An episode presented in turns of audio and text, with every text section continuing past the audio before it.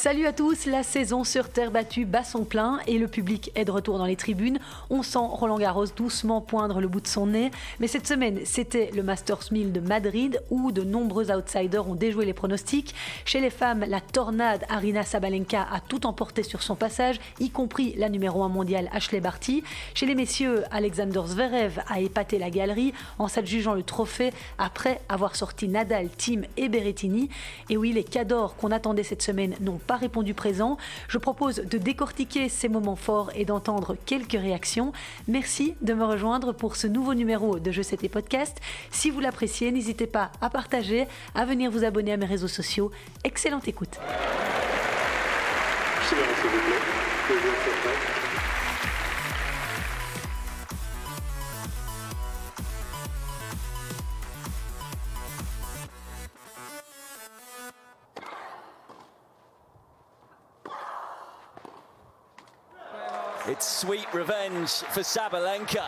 Elle a été extrêmement convaincante du début à la fin de la semaine sur la terre battue madrilène. Arina Sabalenka mérite vraiment son titre décroché samedi en finale face à Ashley Barty après un combat de 3-7, 6-0, 3-6-6-4. La Bélarusse de 23 ans s'offre ainsi le dixième titre de sa carrière, le deuxième en 2021 après Abu Dhabi. Sabalenka a entamé cette finale comme un boulet de canon avec un 6-0 foudroyant infligé en 25 minutes à l'Australienne.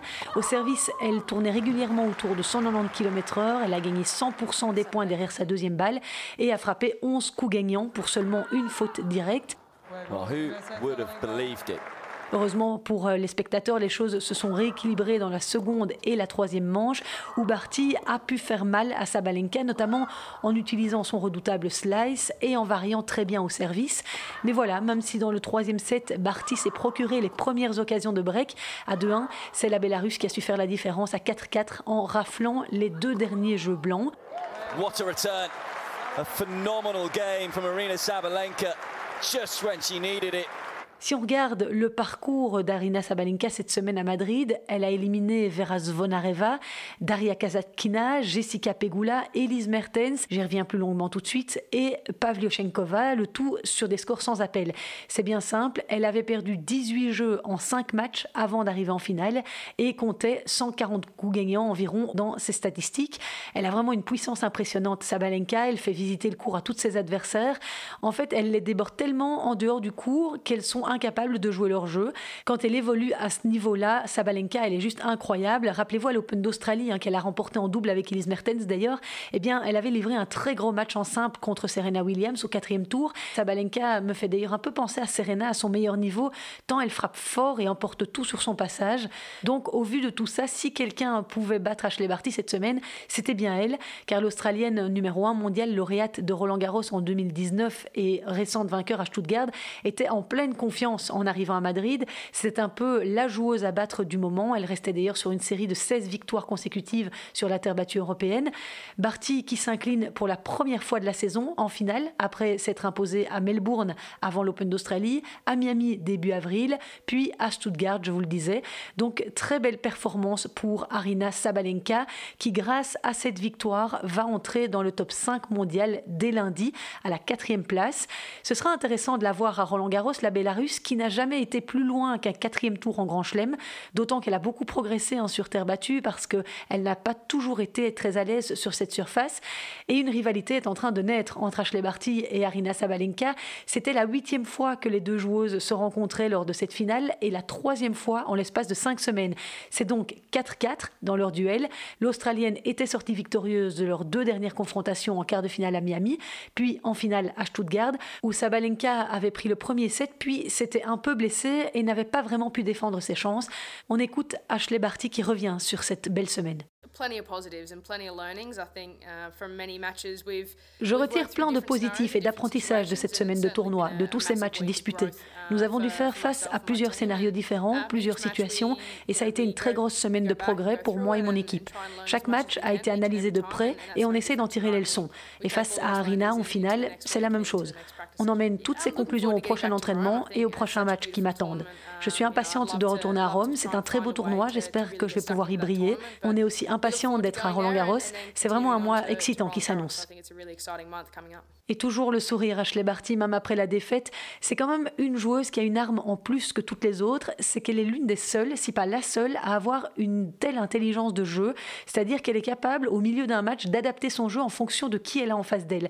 Elle a des armes dont ce slice de revers, ce service, et elle a l'habileté et l'intelligence de savoir comment les utiliser pour battre ses adversaires. Et moi, c'est ce que je trouve admirable chez elle. On l'a vu d'ailleurs tout au long de la semaine, et notamment contre Suantec au troisième tour. C'était un peu la finale avant l'heure Hein, une très belle confrontation entre deux anciennes vainqueurs de Roland Garros, qui a tourné à l'avantage de l'Australienne 7-5, 6-4, parce qu'elle a su faire ses ajustements en cours de match. Elle était aussi un cran au-dessus au service. Les trois doubles fautes de Swiatek à 5-5 dans le premier set ont d'ailleurs été un tournant du match. En quart de finale, Ashley Barty a aussi battu Petra Kvitova dans un très beau match en 3-7.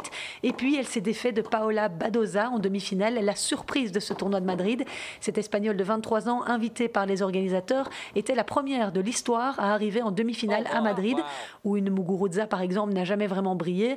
On l'a vu véritablement submergée par l'émotion, d'ailleurs, lors de sa victoire en huitième de finale face à Sevastova, alors qu'elle était menée 1-7 à 0. Elle a ensuite battu Belinda Bencic en quart de finale, même si sa saison n'a pas très bien commencé, puisqu'elle faisait partie des joueuses à avoir dû observer une quarantaine de 21 jours en Australie.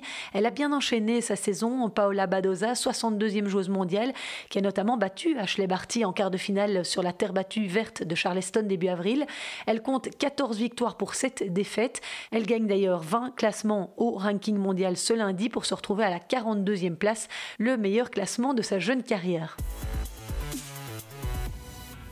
Et pour parler des belles histoires de ce tournoi WTA 1000 de Madrid, on va évidemment s'arrêter sur cette énorme performance de notre compatriote Elise Mertens, qui a battu la numéro 3 mondiale, Simona Alep, en huitième de finale. Une des plus belles victoires de sa carrière, 4-6, 7-5, 7-5, après 2h36 minutes de jeu, contre une joueuse favorite, puisqu'elle avait gagné deux fois Madrid avant au coude à pendant tout le match. Chaque fois que l'une prenait un peu de distance, l'autre revenait directement. Mais elle a vraiment bien joué, Elise Mertens, très consistante. Elle a varié l'intensité, les effets, la longueur. Elle n'a pas donné deux fois la même balle à Alep. Elle a aussi su maintenir la Roumaine loin derrière sa ligne de fond en jouant en profondeur. Elle l'a vraiment fait beaucoup travailler.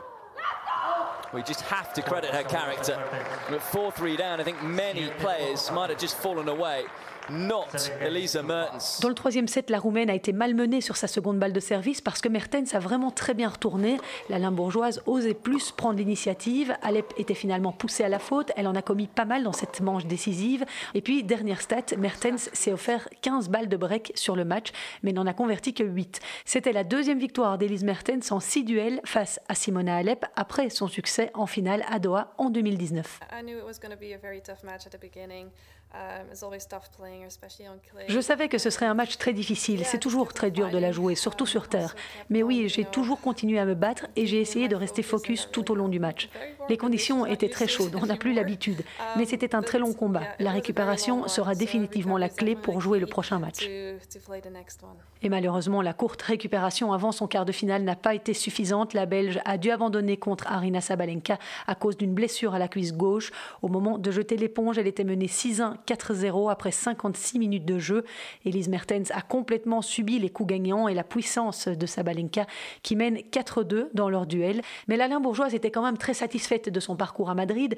D'abord parce que c'est la première fois qu'elle y arrivait en quart de finale et puis parce que cette victoire face à Simona Alep, lauréate de Roland Garros en 2018, est l'une des meilleures joueuses du monde sur Terre. C'est que du positif. En tout cas, elle réalise une magnifique saison car pour la petite histoire, Elise Mertens est la joueuse à avoir remporté le plus de matchs, 43 depuis l'été dernier devant Sabalenka qui est à 39 si mes calculs sont bons. C'est pratiquement le double des succès de H. Barty, la numéro 1 mondiale qui en est à 22. Elle a donc beaucoup joué, d'où ce corps un peu fatigué. Elle avait déjà eu une petite blessure au pectoraux en début d'année. Elle avait d'ailleurs été forfait à Abu Dhabi, à Adélaïde et à Saint-Pétersbourg en février et mars. Et puis, grâce à cette régularité, Elise Mertens aurait dû fêter son entrée dans le top 10 si la WTA n'avait pas décidé de geler l'évolution des rankings pendant la pandémie. La numéro 1 belge sera 14e ce lundi alors qu'elle figure au sixième rang à la race, derrière Barty, Osaka, Muguruza, Brady et Sabalenka. La race, c'est donc le classement uniquement pris sur l'année 2021. Elise Mertens est en tout cas rétablie pour poursuivre sa préparation sur terre battue cette semaine à Rome, où elle jouera Kudermetova au premier tour. C'est prévu pour mardi matin. Dans les autres belles performances de la semaine, j'ai noté aussi celle de Jennifer Brady qui a sorti deux anciennes vainqueurs en Grand Chelem, Venus Williams et Yelena Ostapenko. L'américaine 14e mondiale a finalement perdu contre Pavlyuchenkova en huitième de finale. Alors évidemment, il y a aussi eu le beau parcours de Carolina Mukova, tombeuse de Naomi Osaka. Je vous en parlais la semaine passée de cette énorme surprise. Eh bien, la Tchèque a également sorti Maria Sakkari dans la foulée avant de tomber en quart de finale face à Pavlyuchenkova, tombeuse de Carolina Pliskova. Mais Naomi Osaka, cette force de la nature sur surface dure est plus fragile sur Terre, il n'y a rien à faire. Elle a besoin de temps pour apprivoiser cette surface. C'est ce qu'elle a expliqué à l'issue de sa défaite. Je n'étais pas surprise de l'avoir joué à un tel niveau. Je l'ai déjà joué avant et on avait aussi été au 3-7. Ce qui est impressionnant, c'est la manière dont elle bouge. J'ai envie d'apprendre à glisser comme elle le fait et avec un peu de chance, je peux m'entraîner et apprendre comment faire ça. Peut-être que ça prendra quelques années de bien jouer sur terre battue, mais avec un peu de chance, j'apprendrai vite. J'étais vraiment satisfaite de la manière dont on a pu discuter avec mon équipe après le match quand j'ai perdu et que je suis sortie du terrain. Je pense que nous avons un plan maintenant, donc c'est plutôt positif. Son équipe constituée, vous le savez, notamment du Belge Wim Fissette, son coach, et au fond, c'est un peu la même histoire que Maria Sharapova, hein, qui était aussi intraitable sur dur et qui n'était pas du tout à l'aise sur terre battue. Elle en a fait une priorité au cours de sa carrière, un but en soi, et a fini par gagner des Roland Garros. Voilà en tout cas ce que je pouvais vous dire sur le tableau féminin à Madrid. Voyons ce qu'il s'est passé à présent chez les hommes.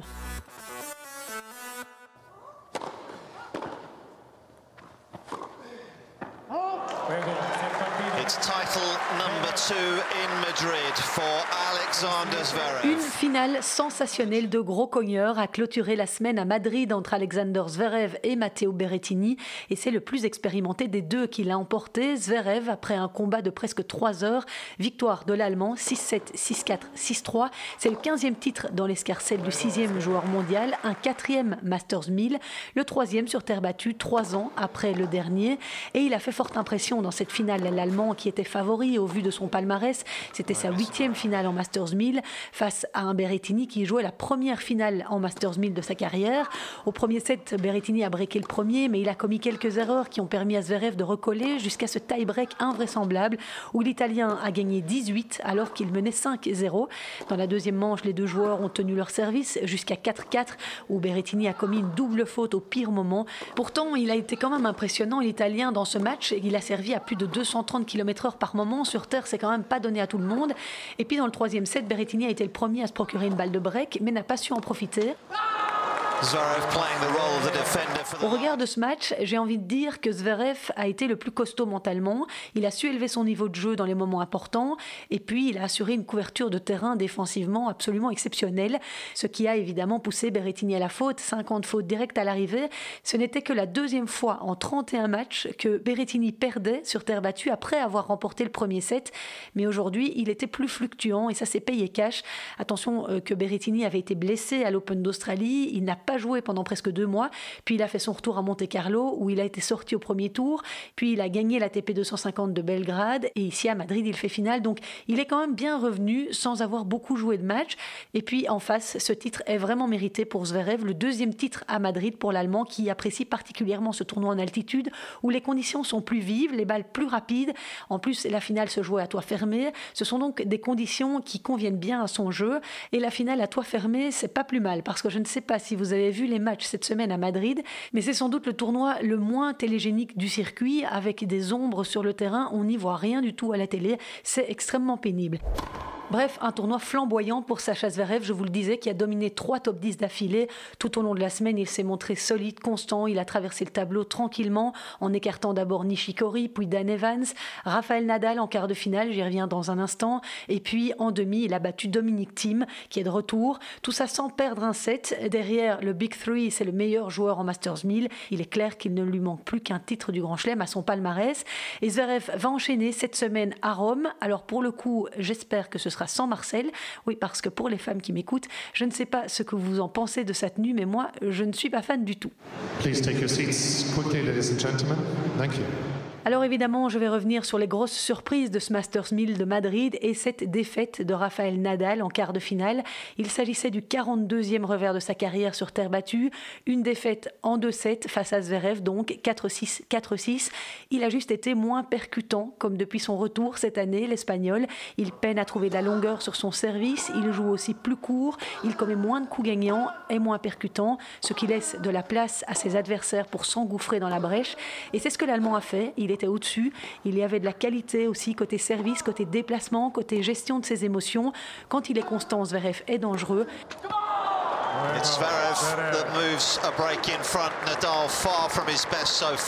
Écoutez ce qu'avait à dire Rafael Nadal sur cette défaite. Under control at the beginning, uh, playing well for six games. Uh, j'avais le contrôle en début de match. J'ai bien joué pendant les six premiers jeux, probablement mieux que lui. Et puis à 4-2, j'ai servi pour faire 5-2. Ça a été un désastre. Il y a eu un autre mauvais jeu de service où je menais 30-0 face à un des meilleurs joueurs du monde et dans ces circonstances, avec ce cours plus rapide, c'est très difficile de garder la confiance. Donc j'ai essayé, mais le service était trop difficile à contrôler aujourd'hui. Yeah, I tried, but uh, it's true that the the surf uh, was difficult to control today. Avant cette défaite, Rafael Nadal avait pourtant commencé le tournoi pied au plancher en infligeant un sévère 6-1, 6-2 au jeune Carlos Alcaraz le jour de son 18e anniversaire. Un très beau cadeau malgré tout pour Alcaraz qui rêvait de jouer contre son idole. Ce jeune homme est quand même devenu le plus jeune joueur à avoir gagné un match à Madrid. En tout cas, il était quatre mois plus jeune que Nadal. Alors, est-ce que les fans de Rafa doivent s'inquiéter à trois semaines de Roland Garros après cette défaite en quart de finale à Madrid? Alors, c'est vrai que son niveau de jeu n'est pas tout à fait rassurant mais ce n'est pas la première fois que l'Espagnol ne remporte ni Monte-Carlo ni Madrid avant le Grand Chelem parisien. L'an passé, il avait perdu en demi-finale à Rome. Ça ne l'avait pas empêché de survoler les débats porte d'Auteuil. Il ne faut pas omettre le fait que Nadal avait joué blessé au dos en Australie, qu'il n'a plus joué pendant deux mois et que malgré tout, il a gagné son deuxième tournoi de rentrée à Barcelone face à Tsitsipas. Donc on verra cette semaine ce qu'il fera à Rome. Il est tête de série numéro 2 puisque Djokovic est de retour.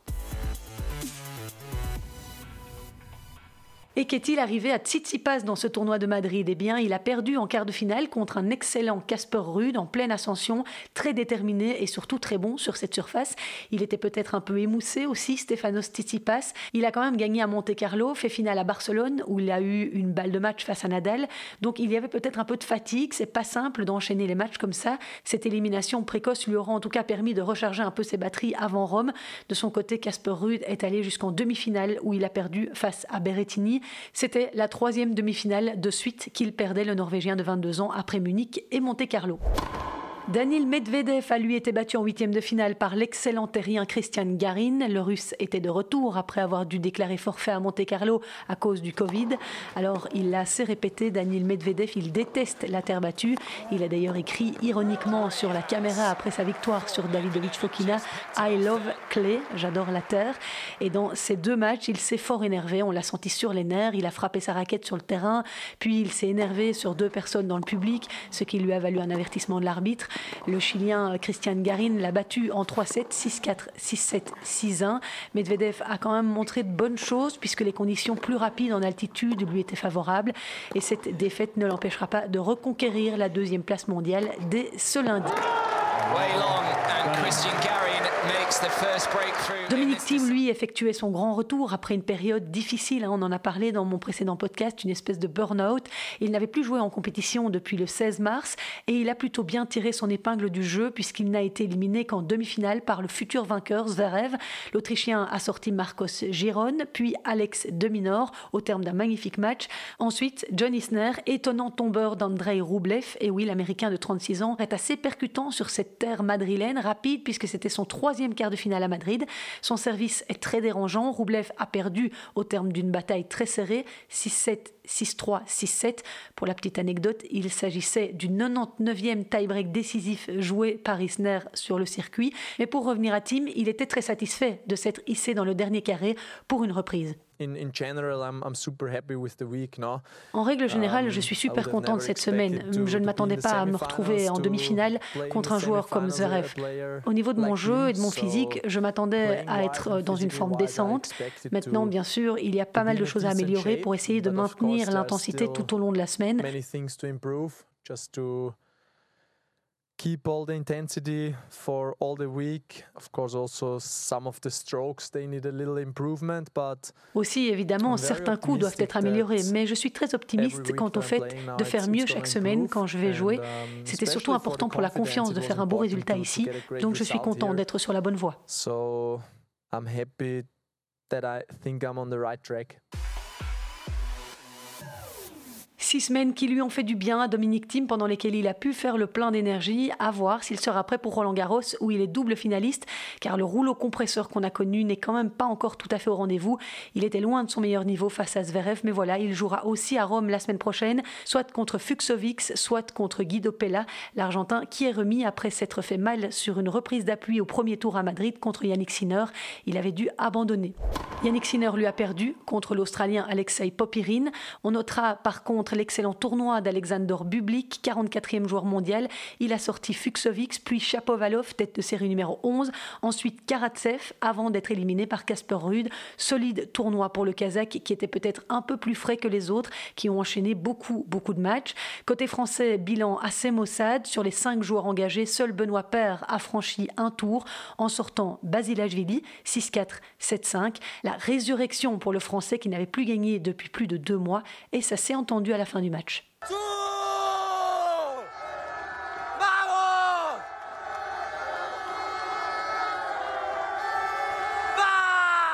Jérémy Chardy, lui, s'est très bien battu contre Dan Evans, mais le Britannique s'est montré plus solide en fond de cours. Victoire après 2h46, 7-6, 6-7, 6-2. À propos de Dan Evans, l'ancien joueur britannique Greg Ruzetsky a dit sur Prime Video que selon lui, Evans pouvait être top 10. Voilà, je voulais vous faire part de cette petite info. Beau combat, mais défaite aussi pour Pierre Hugerbert face à Davidovic Fokina, le Français qui a tenu l'Espagnol grâce à son service. Il était complètement dominé dans le reste du jeu. Manarino, lui, a perdu 6-4-6-0 contre le jeune Carlos Alcaraz. Et enfin, Hugo Humbert n'a rien su faire contre Karatsev malgré une très belle résistance. Défaite 5-7-4-6. Encore un petit mot du double pour saluer la jolie performance de notre père belge Sander Gillet et Joran Vliegen. Ils se sont hissés pour la première fois de leur carrière dans le dernier carré d'un Masters 1000 à Madrid. En demi-finale, ils ont perdu 4-6-2-6 contre Nikola Metkic et Mate Pavic, ce dernier numéro 1 mondial de la discipline. Metkic et Pavic se sont ensuite inclinés en finale, 18 au super tie-break, battus par la paire Granollers-Zeballos. On arrive tout doucement à la fin de ce podcast. Je terminerai par quelques infos en bref pour vous dire que le tournoi de Rome a donc débuté cette semaine. Ce Masters 1000 se joue devant du public, mais à partir des huitièmes de finale avec une jauge maximale de 25% de la capacité des cours. Et bonne nouvelle, David Goffin y a repris la compétition. Il avait été victime d'un problème aux adducteurs en huitièmes de finale du tournoi de Barcelone. C'était le 22 avril.